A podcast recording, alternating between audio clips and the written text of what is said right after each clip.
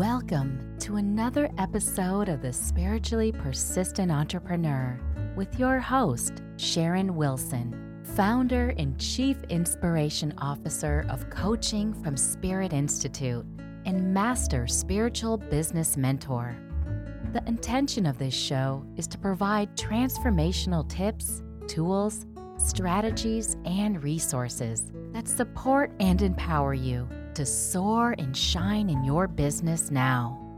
Enjoy. Well, welcome everyone. I'm so excited for you all to be here today. We have an amazing guest.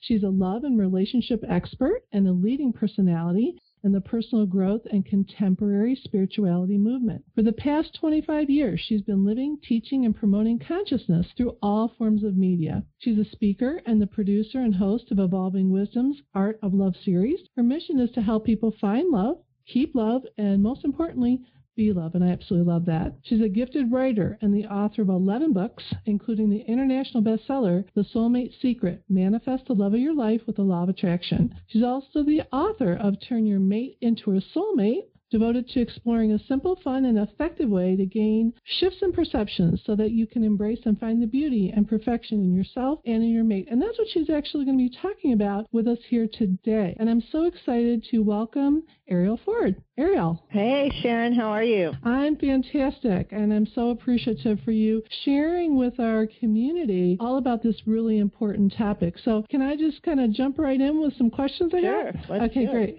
Yeah. So, Arielle, talk about um, what is love. You know, I in uh, in October, my husband and I will be celebrating our 28th wedding anniversary, and you know, it certainly has uh, has had its moments as we have gone through those 28 years. I'm not going to tell anybody that's all sunshine and lollipops. Uh, just like the whole idea of being a spiritually persistent entrepreneur, we always say that's you know there there's certainly there are opportunities and divine curriculum. So maybe you can share a little bit more about what is love. Yeah, um, that's that's. I love making this distinction because we're all so brainwashed mm-hmm. about what love is. We think love is a feeling, mm-hmm. right? And then we meet somebody and we fall in love, and we think that's what love is, and that is not what love is. What that is, that being in love state, is the world's greatest drug high, mm-hmm. and it literally is a drug. Your brain is cascading waves of oxytocin and dopamine and adrenaline adrenaline and all these other feel good hormones. And it puts us into this state which I call nature's trick. It's nature's trick to get us to procreate the species and it doesn't last. Normally it's somewhere between six months and if you're really lucky, three months and then it pretty much disappears. And then we get into a state which is what I call a ch- mature adult love. And that is the kind of love that is real love. And first and foremost, adult mature love is a behavior. It's a choice. It's a practice. It's a decision. It's a way of being. It's an action. And as I'm sure you know after 28 years of marriage, there will be days when you hate your soulmate, and that is perfectly normal. But nobody ever taught us that. We think something's wrong. Oh, well, yes, I love you, but I don't feel it anymore, so maybe we should get divorced. It's just so silly. So we need to understand that love is this action place. It's a behavior. And it does have some feelings to it, but the feelings come and go. So if you're counting on your feeling to tell you whether or not you love somebody, you're probably going to spend most of your life in misery. Does that make sense? It really does. And I just have to say absolutely to all of that because I think so often people get married and they feel like, you know, it's just, this is just going to be like the movie. And when it's not like the movies, then they just feel a real sense of letdown. And I think that's a lot of times where marriages, relationships really, you know, start to go south and they don't have to. So I love that you were sharing that. And, you know, uh, one of the things that um, I, I wanted to ask you is about the idea of prayer. Prayer when it comes to relationships and prayer when it comes to love. You know, so often, and, you know, you and I share, I, I mentioned to you, I was reading your blog last week, and you had this great article about going into, I think, your exercise room, and the TV was on. And lo and behold, It's Joel Osteen, who I absolutely love. Uh, Joel is, you know, I see as kind of like on my divine team, along with other, you know, teachers and um, and uh, mentors. And so you had said that it was really interesting because um, I think you said um, Joel was talking about, uh, you know, uh, work is not your source. I'm really talking all about source and talking about and, and how it was very interesting, kind of synchronistic in a way that that came on. So I thought that was really great, your insights. Maybe you can share a little bit more about your, you know, your sure. sense when it comes to prayer. Well, what he said was work is not your source. God is your source. Mm-hmm. And that's really very law of attraction based, which is the essence of my work. Because in the law of attraction, it states that um, we draw to us the people, places, and experiences that match our state of being. So if we're in the state of being that love is missing, the frequency at which we're vibrating can only attract the experience of love missing. Right. So when I talk about the proper way to pray, it's not a prayer of supplication, dear God, send me more love, because that implies that love is missing and you can't have anything that's missing. The proper way to pray is, dear God, I am so grateful for all the love in my life. I am so grateful that dad loves me, mom loves me, sister loves me, kids love me, best friend loves me, business partner loves me, my dog loves me. and you fill yourself yourself up with gratitude mm-hmm. for all the love you already have. So I believe prayer is essential to manifesting anything you want more of in your life, but to do it from a place of fullness, from a place of gratitude, because you already have it. It's just that you've taken your attention off of what is so. I absolutely love that. And, you know, I always talk to our community about so much about gratitude and about being grateful in advance, even when you don't don't see it. You know, it's like I'm grateful in advance that I'm feeling more peace, you know, even if I'm not seeing it. So just being grateful and, and, you know, even if you're in experience with your, with your mate, you know, being grateful that, you know, that you are working through this and that you are feeling more love. So I think that is fantastic. And that is, that is something people can use whether they're in a relationship or whether they're looking to attract a relationship because you really support people on both ends. So, right. right. So what's the unknown secret to relationship success everyone needs to know? All right. So, at the University of Washington, there's a professor named Dr. John Gottman, who is the world's leading marriage researcher. He's been doing it for over 50 years. He is the recognized genius in this field. And what his research has shown is that every single couple, not just some of them, all couples have a minimum of nine irreconcilable differences. These are things you're never, ever going to agree on. Ever. There's no compromise to it. So it's things like the most common one is around money. One person's a spender, one's a saver. One's on time, one's always late. One's a neat nick perfectionist, the other one's a total messy slob. One wants sex three times a day, the other wants it once a month.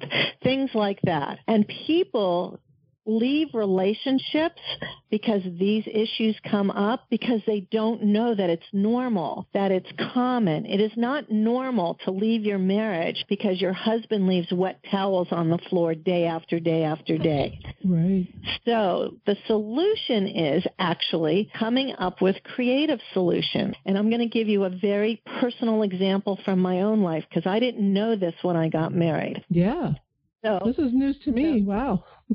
yeah. And so what happened was um, I was a first time bride at 44. So I was really late to the game. And when Brian and I married, we both had good incomes. We were earning plenty of money. Not the lack of money was not our issue. Our issue was how we each spent the money. So mm-hmm. I came from a, a, lower middle class family where every single day my parents fought about money. So growing up, my thought was someday I'm going to make money and I'm going to hang on to it. Brian grew up in a very affluent home, country club lifestyle kind of kid. His mother taught him only to buy the best designer everything. And then he got out of college and made a lot of money. So he had no money issues. Now suddenly we're together and the way he spending money is killing me, just killing me. I like, right. and and I don't know what to say it because if I mention it, it's like, well, it's not like we can't afford it. So I actually had to put myself into therapy, and what I discovered,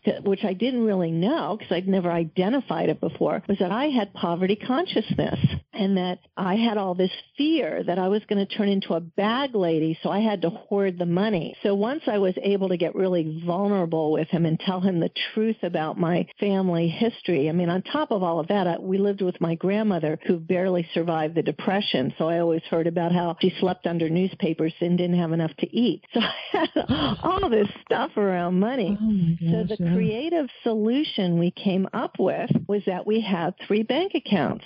We had my money, we had his money, and then we had our joint account. And the agreement was we didn't police each other on the individual account. And on the shared account, nobody spent more than $500 without informing the other. And we did that for a really long time and it worked really well because I had to understand that I had married a man who was very financially responsible but just had a different approach. And so now 22 years later, he he has taught me to appreciate the finer things in life and to spend more money than on myself than I would have in the past, although not at his level. and I have taught him how to shop sale. yeah. And it really solved the issue. It was a creative solution. I didn't change him. He didn't change me, but we got to know each other better and we came to an understanding. And that's really what the purpose of marriage is. The purpose of marriage is to put yourself into a safe container so that all your childhood stuff can come up and be healed. Yeah, I've I've heard of that too. I think Harville Hendrix uh, yeah, in his no, Imago totally therapy, right? Yes, that's Imago therapy 101. I'm I'm I worship at the temple of Harville and Well, my husband and I went through uh, uh, Imago therapy at one point in our relationship, so um, you know I'm I'm I'm very much a big believer in you know in in getting that support, and I think that that's something that oftentimes people think, oh, there's something wrong with us if we're going to go and get some kind of support. But I absolutely acknowledge and and uh, and align with all of that. Uh, that whole idea that marriage is a container for healing. It's really a spiritual place. You know, it's it the totally spiritual container. Spiritual place. There's no Right? deeper spiritual work you can do than Absolutely. in a marriage. And in fact, my rabbi always says, I asked him one day, I said, what do you think the purpose of marriage is? And he said to me, to give what is most needed, which I Mm. have to admit totally pissed me off. Yeah, really. Wait a minute. The answer I wanted or I expected to hear. To give what is most needed. Yeah. I mean, that's a lot of sacrifice. You know, I'm very much a what's in it for me person. Sure, absolutely. I mean, tested in the last few years. Husband had some very major health issues, and I I had to become a caretaker. And let me tell you, that was that was not in my life plan.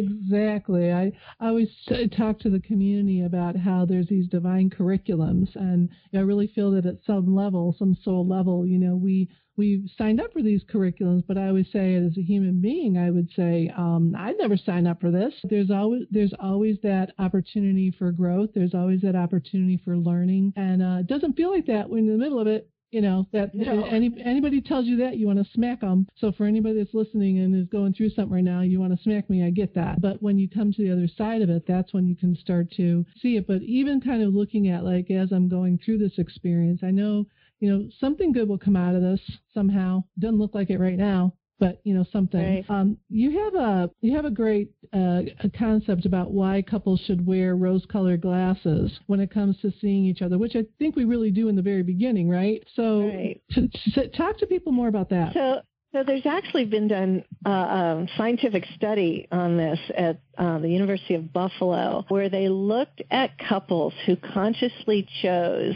to wear rose-colored glasses, and what they found is that these couples have happier, longer, more satisfying marriages and lives. And the reason for it is very simple. People who wear rose-colored glasses are always looking for what's right instead of looking for what's wrong. And this is really important for women because we're heat-seeking missiles when it comes to looking for what's wrong and then we want to fix it.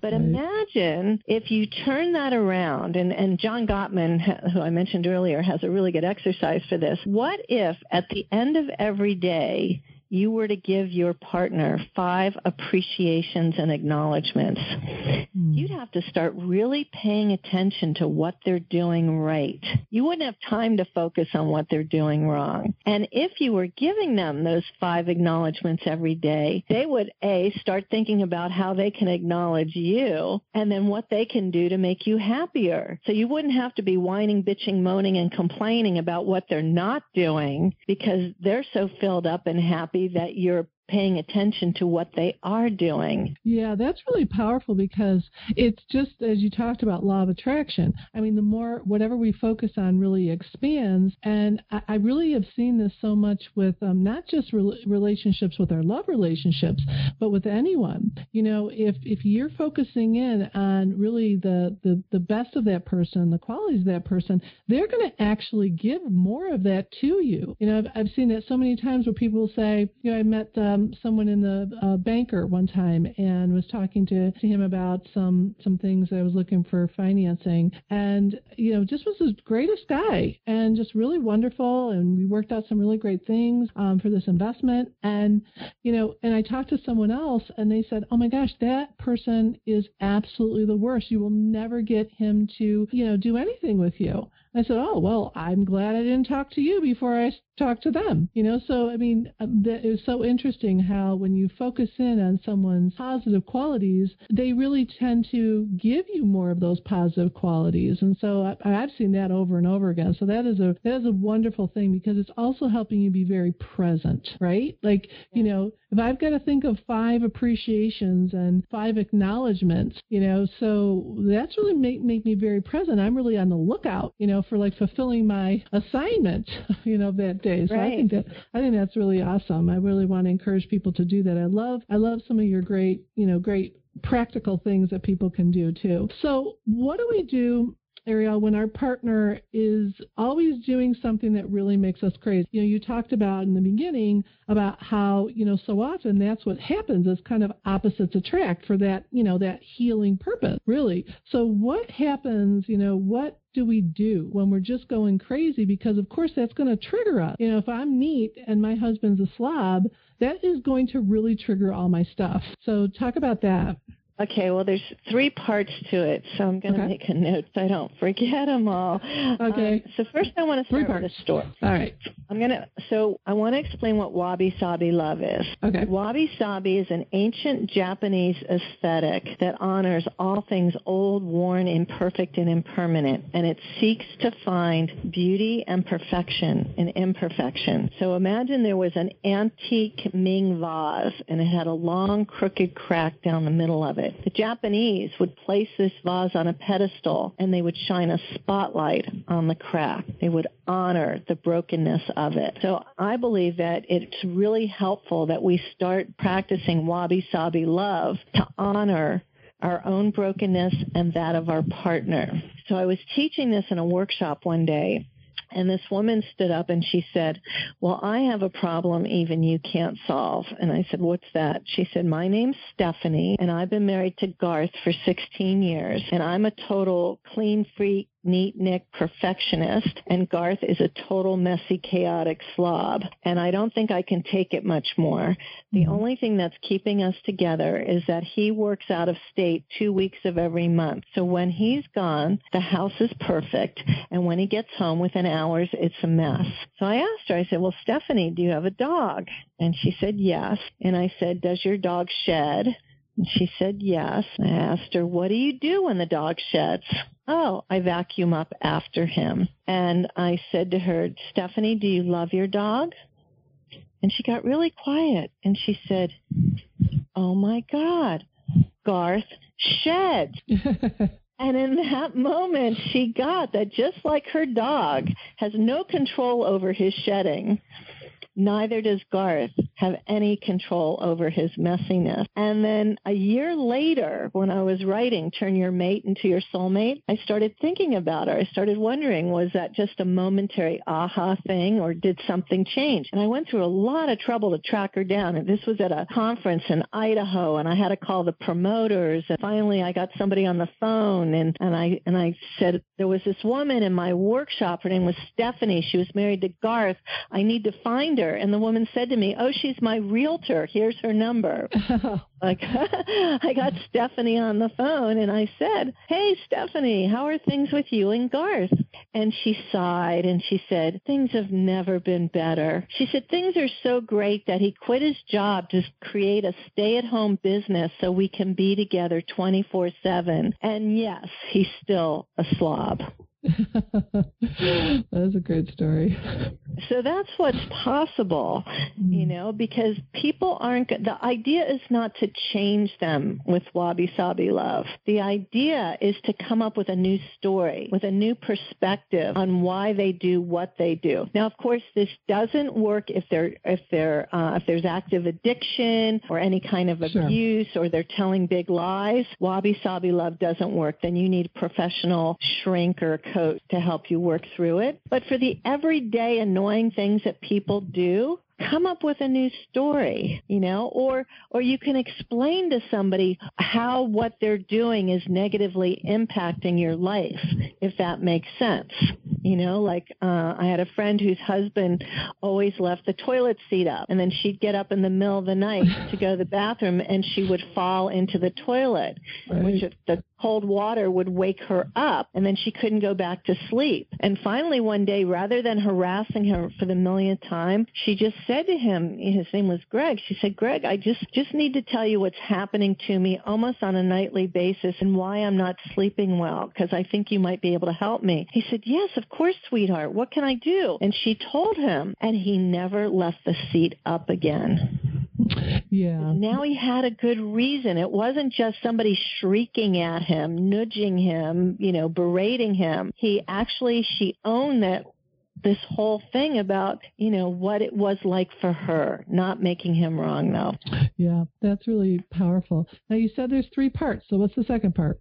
Um, so wabi sabi love, how you talk to them. What was the second part? My brain's going. What were we even talking? Remind me what what topic were we? Oh, on? no worries. We were talking about what you do when your partner makes oh, you crazy. you crazy. okay, here's the third part. okay. So the third part is like um so so I'll give you an example from my life. So so my husband used to be one of the most patient men on the planet. And then 2 years ago he had a massive stroke. He's mm-hmm. physically much better, but not a 100%. But he still has some PTSD from how everything went down. And one of the biggest changes that I've noticed is that he's no longer patient. He, and he particularly sometimes gets impatient with me. So what I do, because I know that I know the source of it, so my initial instinct is to be annoyed. But then I say to myself, well, imagine we were in a court of law and I was his defense attorney and I had to explain to the jury why he's behaving this way. And then I tell him, oh, he went through this massive trauma and it's affected his nervous system. And then I know I'm no longer annoyed. So start thinking about when your partner annoys you, they're not, they don't, your husband didn't wake up this morning and say, oh, I wonder how I could really piss Sharon off today. What could I do to annoy her? Nobody wakes up like that,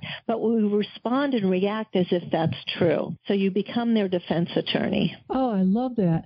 You know, another thing that um, that I have I don't know where I heard it, but it works really powerfully even with my daughter who's 22 is to get a picture of them when they're little, like 5 years old or 3 years old or something and just have it, you know, on your desk, whatever, because when you think about it, and you you have this unconditional love towards this you know five year old and even now with my daughter you know when something will happen i just i just look at that picture and i'll think you know go back to that time. Because really I mean, we're all just kind of walking around you know five year olds you know inside. Right. right. you know these uh, these other these other numbers of uh, of bodies. So now i i, I wanted to ask you one more question um, before we close. And um And this is something I hear a lot from people. So, uh, especially people that have been married for a long time. How do you keep the passion going in a marriage? And you know, and the idea that there are um, kind of, uh, you know, is it normal for there to be ebbs and flows? I mean, what's your perspective when you talk to people about turning your mate yeah, into a soulmate? It's it's not a perspective; it's a fact of life. Okay. Passion dies down. That's okay. all, that's just the truth. It's the aging process. The hormones slow down. Uh, there's so much familiarity. There's kids. There's work. There's stressors. All of that. So in an ideal situation, you're having sex by appointment. You're actually putting it into your to-do list. You don't wait till you feel like you're in the mood. Okay? Right. If you wait to feel like you're in the mood, you may never have sex again. right. Actually make it an appointment and you make it an appointment at a time that works for both of you. Because if you're waiting till late at night when everybody's worn out and exhausted, that may not make sense. But if all the kids are out of the house on a Saturday morning or a Sunday morning, you know, that might make more sense. So it just becomes something you do, do together. So that's the first most important thing by appointment that works for everybody and maybe a regular schedule. The other thing is novelty. You got to change it up. If you've been doing the same thing in the same place for 30 years, go get a motel room. Go to a secluded park. Get in the back of the station wagon or the van or whatever, but but change it up do something different. And the third way to do it, which is very extreme but works really well, is that you you sit down and you jointly decide to do something together that scares the shit out of both of you. Something that you actually think could kill you. So that could be skydiving, bungee jumping, whitewater river rafting, roller coaster, scary movies. Pick one thing and then make a plan to go do it together and book a motel room room for after you've done it. And the reason for this is when you have a shared life-threatening experience with that gigantic adrenaline rush, it kicks off all the same hormones in your brain of when you fell in love. That is really powerful. I mean, that is really yeah. great. And you hear that from people all the time. And I think a lot of times what happens is it becomes this point of contention in a couple where you're saying, okay, well, you know, this isn't working. And, and you know, and then like you said, it just becomes this thing that now becomes an issue and you know no one ever wants to deal with the, the, the issue you know? So i think that that is um, that's really great that and, and add, adding on some of the other things that you talked about in that as well the appreciation and the acknowledgments you know, because the more the more you're feeling connected with someone and the more you're feeling playful the more you want to play right? So right, and and and the truth is, it's really about quality, not quantity. Mm. So you know, if you have the date planned and you don't feel like doing it, just remember, it's just you're gonna once you get into it, you're gonna be glad you're there, right? Yeah. You know, so it's like exercise. yeah, like I don't want to exercise, right. you know, but I, when I'm when I'm done exercising, I'm really proud of myself, and I'm really glad that I forced myself to do it. yeah. You know, so you know, so figure something out because you know, for women it takes them longer to get out of their head. You know, so it's really hard to be spontaneous when you have work pressure, money pressure, kid pressure, aging parent pressure. You know, but if you know that there's there's a time every week where an hour before you jump into bed bed, you could go have an aromatherapy bath or you could, you know, do something really soothing to let go and you actually create this space for yourself and for them. You know, that might make sense. Now the other piece of that I would add to it is that you should have and John Gray John Gray talks about this. He says there's gourmet sex and then there's fast food sex. And fast food sex or quickie is just as important as the gourmet sex because, you know, it may be that one or both of you just needs it for stress release, mm. you know, and it may be that you just say, you know, meet me in the laundry room in five minutes and, you know, don't have an expectation you know that it's going to be the hottest thing ever but but somebody's going to at least feel a lot better you know? So be creative that way I think that is really amazing because when you think about it, there's these high expectations, again, from movies, from, you know, society, from, you know, social media, whatever, even more so, you know, of just this, uh, this, you know, amazing, romantic, you know, this gourmet, you know, experience. And if one person's thinking, eh, I don't want a gourmet meal, you know, I just want something, I just want a, a Right. Big Mac, then that's good. I love that you can uh, talk to your partner that way and say, look, it doesn't always have to be like that. You know, it doesn't always have to be this most amazing thing, you know, that firework, you know, went off for two hours or Right. something like that. So I think that that is really great, and I really appreciate that. Now, uh, anything you want to share in closing, Arielle, for to share with folks uh, in our community here about uh, turning their mate into a soulmate? well, I wrote the book Turn Your Mate into Your Soulmate because it's the book I wish I had been given as a wedding gift. Mm, yeah, there was really. so much that I didn't know about how to be a great partner and and what was normal in a relationship and all of that and how men think because they think totally different than we do and how to get what you want out of any man. They're so easy. And so all of that is in my book Turn Your Mate into Your Soulmate and um, I, I'm offering you guys a free chapter from the book. You're going to give them the the URL to get that. But there's 16 steps in there that will you know, take wherever you're at now, and if you implement them for the next six months, there's a 90% chance you can turn your relationship around. Wow, that's fantastic. And I want to just encourage everyone to definitely go and get that, uh, go get that chapter and then get that book. I mean, get the chapter, but then get the book. So I'm, this is going to be on the um, page as well, but I just want for anyone listening, just go to www.arielleford.com slash passion. And that's A R I E L L E ford.com. And we'll give that link to everybody, but for anyone who's listening, uh, I just want to make sure you have that link. So, Arielle, I'm so grateful for you and your work, and I just really want to encourage people to take some of the things that you uh, gave us here today. They're very actionable and very practical, which I really appreciate. And just thank you so much for your for your light and the, the work that you're doing in the world. We're just so grateful and so appreciate you. All right, thank you. Do you hate selling yet love to be of service? In my free masterclass, you will discover three soulful secrets to client conversations that feel joyful, easy, and fun. Using these secrets, one of my clients made $8,000 in one week, and another client made $100,000 in less than six months. Register now at www.coachingfromspirit.com slash masterclass.